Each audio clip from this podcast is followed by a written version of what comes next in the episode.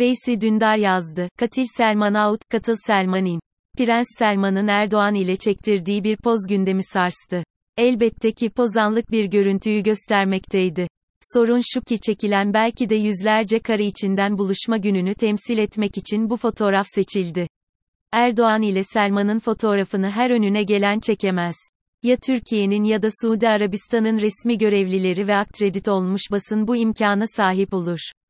Erdoğan'ın başı önde, Selman'ın ise 32 dişiyle göründüğü bu pozu çekmek ne kadar zorsa, çekilen onca karenin içinde bunu seçmek de bir o kadar zor olmalı. Erdoğan-Selman buluşmasına dair kareleri Google Hazretlerini arattığınızda, genel olarak mutsuz bir Erdoğan ve mutlu bir Selman birleşimiyle karşılaşıyorsunuz. Bununla beraber Erdoğan'ın en mutsuz hali de bu ortalıkta gezen görsel olmalı. Peki bu tam olarak ne anlama geliyor?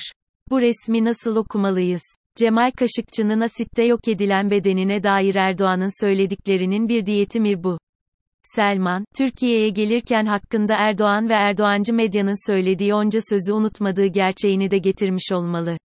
Erdoğan'ın beşten büyük sandığı dünyada, Suud Prensi'nin bu devasa özgüveniyle de başa çıkmanın kolay olmadığını şimdi anladığını düşünüyorum. Prensin Erdoğan'la el sıkışırken Türkiye'nin egemenlik haklarını, adalet prensiplerini de yerle bir etmenin haklı gururu içinde olduğu anlaşılıyor.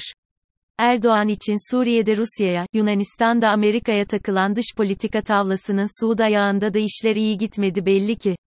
Üstelik Suudlar daha yakın bir zamanda Türklere giriş kısıtlaması getirdi ve daha da ilginci Türkiye, Rus yanlısı az sayıda dünya ülkesi arasında yer almıştı. Belli ki ABD ekseninde daha hızlı dönen dünyaya gömleksiz yakalanmak iyi bir fikir değilmiş. Türkiye egemenlik haklarını hiçe sayan Suudi Arabistan'a göz yummakla kalmadı, bir de üstüne Suud prensinin güç gösterisine sahne ve malzeme oldu. Erdoğan'ı mutmain gösteren tablodan bir Türkiye Cumhuriyeti vatandaşı olarak hicap duymamak için, insanın damarında kan değil motor yağı dolaşması gerekir. Erdoğan'ı bu denli eli kolu bağlı, arada sıkışmış görmek bir muhalif olarak bana huzur değil, endişe ve tedirginlik verdi. Bu ülkeme olan güvensizlikten ziyade ülkeyi emanet ettiğimiz ellerin kendilerini bu denli bağımlı kılmasından kaynaklanıyordu.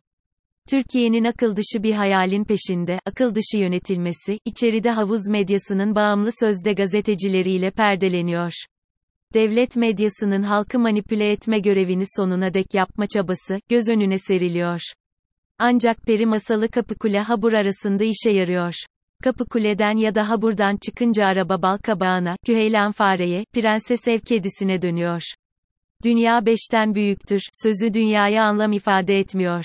Türk insanı parası olmadığı için zaten gidemeyeceği Avrupa kapısında vize kuyruklarında aşağılanırken, neredeyse, ben Danimarkalıyım, diyen bile ülkeye elini kolunu sallayarak girecek. Ülkenin doğu sınırları yol geçen hanı iken, batı sınırları da beş yıldızlı tatil köyü hayalindeki Avrupalılara kapısını ardına dek açıyor. Havuzun uzun saçlı prensi siyah gülü, Selman gidecek diyordu. Selman gide gide, Türkiye'ye gitti. Mide ameliyatı ile hazım sorunu yaşamayan havuz yazarlarını ciddiye almasak da, vergilerimizle fonlanan bu medya ağının ülkeye maliyetini göz ardı etmek olası değil. Türkiye kendi sınırları içinde işlenmiş bir cinayete iç politika kaygıları ile, önce lanet okuyan sonra yok varsayan bir konumu kendisine nasıl layık gördü? Erdoğan'ın ülkeyi halkın iradesine rağmen yönetme hırsının yol açtığı bu akıl tutulması ile yüzleşmeye ihtiyacı var. Bu Erdoğan'ın ülkeyi halk iradesine rağmen yönetmenin imkansızlığını anlamasıyla mümkün olacak. Prens Selman'ın servis ettiği foto, Türkiye Cumhurbaşkanı'nı değil, Türkiye'yi yanlış yöneten siyaseti ifşa etti.